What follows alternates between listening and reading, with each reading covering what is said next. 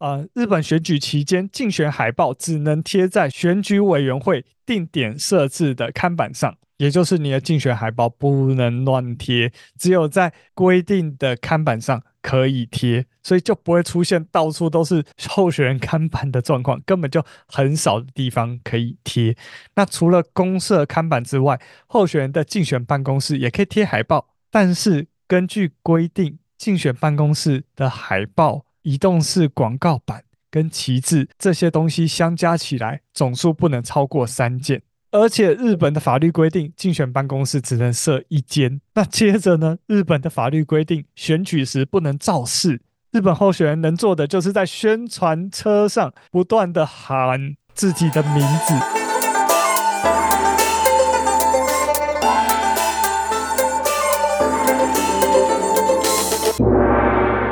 那这个就是第二点，王自然有哪里需要道歉？那我顺便讲了他需要收回的言论，以及他不需要道歉部分。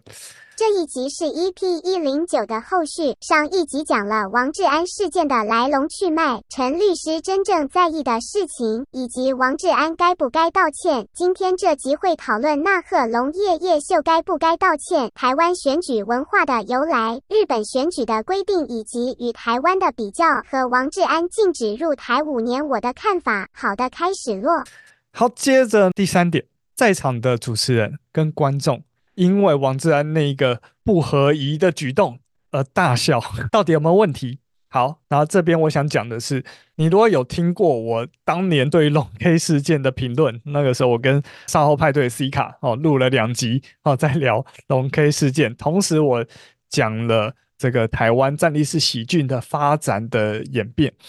所以你应该也可以知道我是一个喜剧爱好者，对，然后所以我个人对于在一个现场喜剧的表演中，在那个环境里面，我觉得不管是观众，还是主持人，还是表演的来宾，在那样脱口秀的环境里面，这样的环境里面，就是要把被冒犯的边界拉得更宽一点嘛，就是要把自由的边界拉得更宽一点嘛。而且顺着王菊王志安他当时讲的脉络，大家都知道，王志安他不是针对那位身障人士嘛，他是在批评民进党嘛。甚至绝大部分的观众，包含主持人，我相信在当下大家都不知道陈律师是谁，所以根本不知道他模仿的人是谁，也不知道那个身障人士是不分区立委，甚至不知道王志安他到底在模仿的是他口中的艺术人生春晚的人的行为，还是真的在民进党造势晚会上面的人。在这样的情况下，我觉得笑是没什么问题的。所以我觉得陈律师也不用太把这件事情放在心上，因为确实在那样的环境，大家对于被冒犯的边界是比较远的，比较不容易被冒犯的。那是一个偏喜剧的场合，纵使它是一个访谈，它是一个 talk show，不是传统喜剧，但它就是在一个喜剧氛围的空间，自然大家就比较不容易会觉得冒犯。那大家也顺着那个语义，知道。身障人士在那边不是重点，重点是台湾的选举文化以及民进党这个造势晚会办得多么煽情。大家顺着这个脉络，在这样的前提之下，那些五秒就过去的动作，其实就是很枝微末节的事情。在这样的脉络下，我觉得笑出来，大家不需要觉得抱歉啊，真的不需要。所以你也可以看到，真的就是主持人跟现场大部分的观众都。觉得很好笑，我觉得在现场资讯其实很少的状况下是没什么问题的，是可以被原谅的。好，是贺龙夜夜秀需不需要道歉？那这次贺龙夜夜秀真的很惨哦，至少有六个赞助商是撤赞助的，这也造成了他们后来可能本来就会亏钱了，只是后来亏的更多。至少最后一集是没什么赞助商的。那我个人觉得取消文化很不妥了，但我们先回来。贺龙夜夜秀需不需要道歉？好，确实做出那样的行为跟言论的人是王志安，所以贺龙夜夜秀不用对他的言论负起多大的责任，我认为。但是他还是需要道歉的理由在于，贺龙夜夜秀最应该知道，当这样的一个段落从那个喜剧的黑盒子里面啊，喜剧表演场地的那个黑盒子里面搬到网络上的时候，会有什么样的断章取义跟反应？这个是贺龙夜夜秀整个萨泰尔公司需要去做好的功课哦，因为他们也不是第一次被骂了嘛。我觉得贺龙夜夜秀要做的不是对王志安的言论负责，而是因为贺龙夜夜秀已经变成一个很多人看的节目。哦，基本上贺龙夜夜秀很多影片都会上发烧嘛，然后每一则都是。几十万的观看，很多政论节目也都会谈到贺龙夜夜秀 哦，去谈赵少康去上贺龙夜夜秀啊，吴欣盈去上贺龙夜夜秀啊等等。所以贺龙夜夜秀作为已经很有影响力的节目，他必须知道他的观众群其实是会很广的。如果今天只是一个小咖，像我，可能就不太会被延上，因为想要攻击我的群体根本不知道我。但是。贺龙夜夜秀不一样，贺龙夜夜秀从伯恩夜夜秀已经做成一个品牌之后，贺龙接棒之后，其实受的关注度一直是很高的。那我觉得他们必须意识到，他们的东西会有很多不同的族群来做收看，所以他们确实不应该只在片头打上来宾的言论不是贺龙夜夜秀立场，不是萨泰尔立场而已，因为不是每个人都知道这个台湾的言论自由的边界在哪里，但是。我觉得萨泰尔公司应该要更审慎一点的处理他们接下来的影片，所以我觉得针对这一点，呃，贺珑夜夜秀是需要道歉的。但是同样的，我觉得贺珑夜夜秀只需要道歉就好，他们不应该去承受那些网友们去出征，呃，有赞助过他们的厂商，这些厂商也不应该取消原来对贺珑夜夜秀的赞助。因为我觉得事情真的没那么严重，但是很可惜的，刚刚说的那些事情都发生了。那我个人是很担忧取消文化会继续在台湾这个社会这样蔓延开来。其实它不是什么食安事件呢，我觉得它根本就是一个在媒体的报道下，大家只把王志安有争议的那五秒钟放大、放大、放大解释，而不去看整段访谈，他到底要讲的是什么。好，五这件事情未来要怎么避免？其实。我觉得很明显的啦，就是萨泰尔公司里面，呃，没有针对接下来要输出的影片做一个很好的把关了，所以我觉得就是要引进一个味道人士，协助在萨泰尔影片剪完的时候给他审过，确认这个在乎这个味道人士的眼中有没有什么是不合宜的。好，这个味道人士。必须很熟悉台湾的这个言论自由的边界在哪里？对，听起来有点荒谬，但是我觉得这个是一个对于沙泰尔这间公司来说可能很需要的一个步骤，因为确实，呃，贺龙自己也讲了嘛，就是他们其实没有意识到这件事情会变成这个样子，完全没有。因为喜剧表演者，他们就是一群对于言论自由、对于冒犯是比较无感的人嘛，所以他们真的需要一个比较有感的人进去里面。但是也不是这个人说了就算，就是萨泰公司整体还是可以作为最后的决断啊，最后的决定。那只是他可能会需要一个味道人士 出来协助他们。好，这就是这件事情未来要怎么避免。好，六。台湾的选举文化是怎么来的？好，就是为什么会有那么多造势晚会？为什么台湾需要插那么多的旗子？那为什么为什么要挂那么多看板？这些看板那么的贵？原因就是当初台湾的民主是从街头诞生的，不管是党外还是民进党，都是从街头诞生的势力跟政党。因此，造势晚会当然是。办得越热闹，吸引越多人来听，吸引越多人来看，然后去听他们的理念，这样当然是非常重要的。也因此，就是会有歌手演唱，也因此现场会有钢琴手跟鼓手哦，根据现场的气氛弹奏出适合的音乐。以及是热闹的时候，鼓要加进来等等。那因为当时要跟威权的政府去做对抗，台湾很早期就有那个县市长的选举，所以台湾的选举文化，特别是党外，他就很倚重这些喧哗、这些热闹的场子，哦，吸引大家过来，好像办一个嘉年华，办一个很热闹的事情，把那些本来对政治没兴趣的人都吸引过去，却听为什么不能让国民党当选等等。所以这样的选举文化。包含旗帜，包含看板，就这样一路延续下来了。所以作为一个 历史频道，我很能理解为什么台湾造势晚会会长成这个样子。但是呢，王志安毕竟旅居日本，好旅居东京，他看的更多的是日本的选举。所以我接下来就来跟大家聊聊日本的选举到底长什么样子。好，我要引用的是二零一八年在关键评论网上面的一篇文章，它的标题是“日本选举规定太多，不准”。好，多到不像是有言论自由的国家。哈哈，写这篇文章的人叫黑坡克，那他是这样说的。呃，日本选举期间，竞选海报只能贴在选举委员会定点设置的看板上，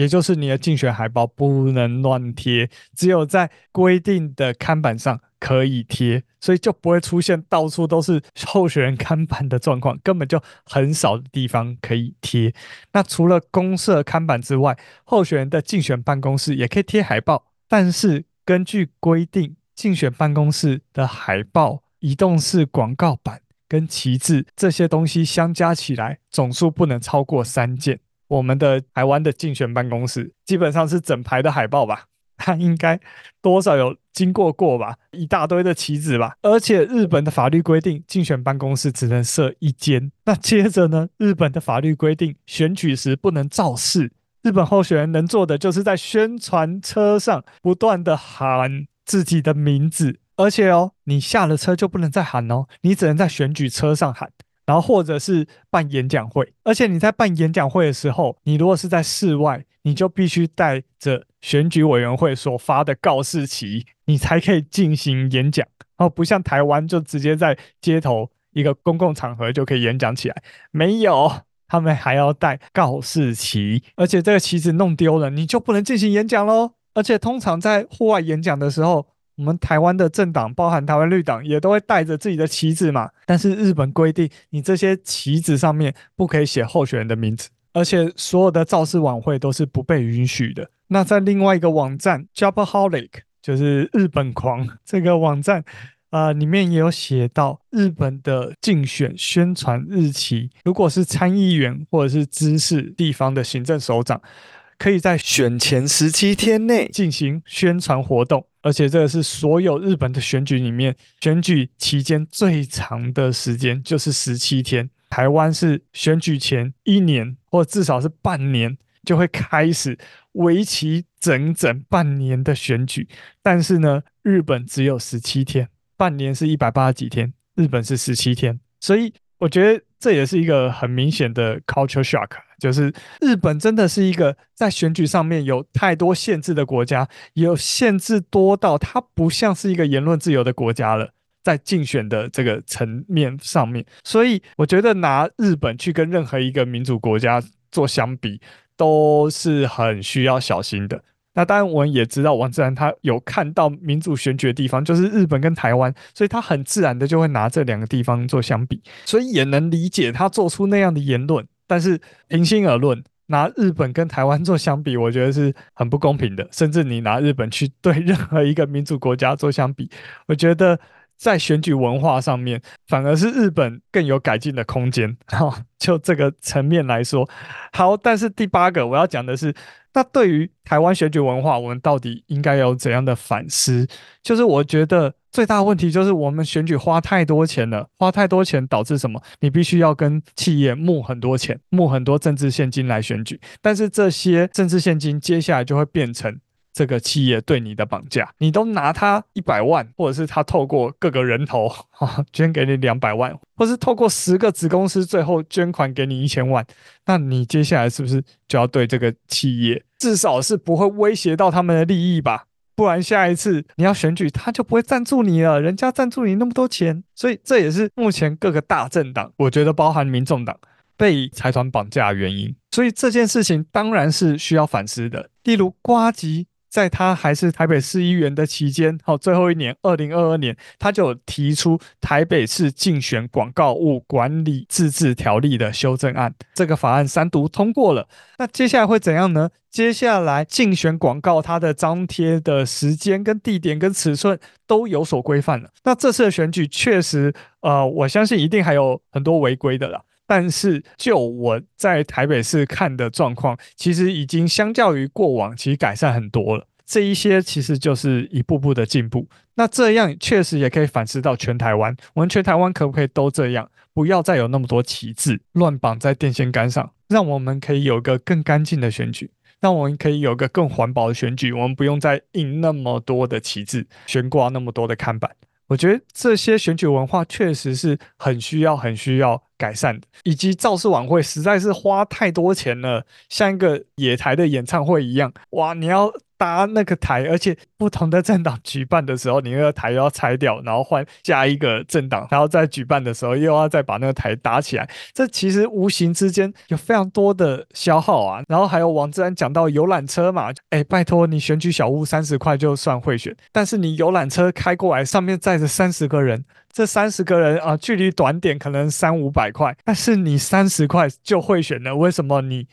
三五百块这个不用被抓？不算贿选，甚至有的有提供便当的。那这些选举文化可不可以从今天开始，我们逐步的改善？我们这些小党呼喊了多久？就是台湾的选举文化要改善，没人理我们。今天一个王志安，一个中国人啊，他过来讲这些事情，你们就起那么大反应，我我我我我真的是很难过。好，第九点，关于王志安被禁止入境五年，那我觉得就。现有的法条来说，王志安当然是因为他拿观光签证嘛。那就目前的规定，你拿观光签证的话，你是不可以来台工作的，纵使你没有拿酬劳。所以，呃，王志安因为所从事的行为跟申请签证目的不合，所以依法哦可以判处禁止入境五年。那其实我针对这一个判决本身没有太大的意见，因为这些都是白纸黑字写在办法里的。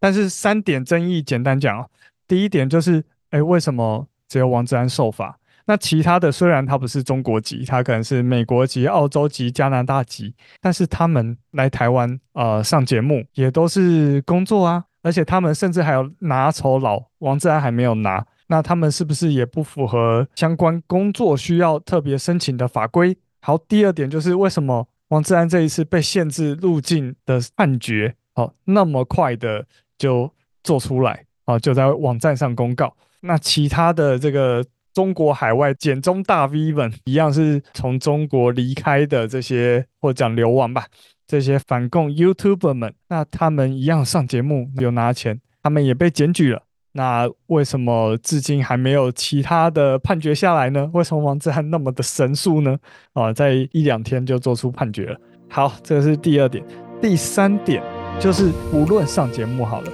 那今天王志安他来台湾做 YouTuber 自媒体的拍摄，这到底算不算工作？如果算的话，那他是不是也要有履约？这件事情发生，就是台湾要有个法人跟国外的法人，哦，先签了约，他们在用履约的方式来到台湾，才能进行自媒体的拍摄，是这样吗？这个是应该的吗？还是我们要重新考虑一下这个办法的规定，是不是因应现在自媒体那么流行的状况下，应该要有所调整呢？还有就是，人家上节目没有拿酬劳的话。这还算工作吗？纵使现在劳动部的解释是它算工作，但是总觉得有很大的可以讨论的空间呐、例如我今天就是来台湾旅游，看到了一个环保的活动，可能是净滩活动之类的，然后我去当志工，啊，我没有拿钱，但是我一样工作了。那这样到底是有没有触犯法律呢？好的，那不小心讲太久了，那以上就是今天的内容。这边是天下第一台，我是布谷鸟。如果喜欢我的节目，请上 Apple Podcast 给我五星评价。那如果你是在 YouTube 频道看到的话，也欢迎你按个赞、留言，好分享你的想法给我知道哦。那不论你是在哪个平台收听到我的节目，都欢迎你按下订阅键的按钮。这样才不会错过我们接下来的节目。那如果你很喜欢我的节目，那天下第一台有脸书、IG、脸书的社团跟 Line 的社群，都欢迎你加入，跟我一起互动哦。那最后，如果你很喜欢今天的节目，请你分享给你所有的朋友，在行有余力的范围内，给我一些抖内支持赞助，谢谢大家。这里是天下第一台，我是噗咕鸟，我们下一次应该就是我跟 Duffy 的的的访谈了。下一集见，祝大家龙年好，新春过年愉快，谢谢大家，新年快乐，拜拜。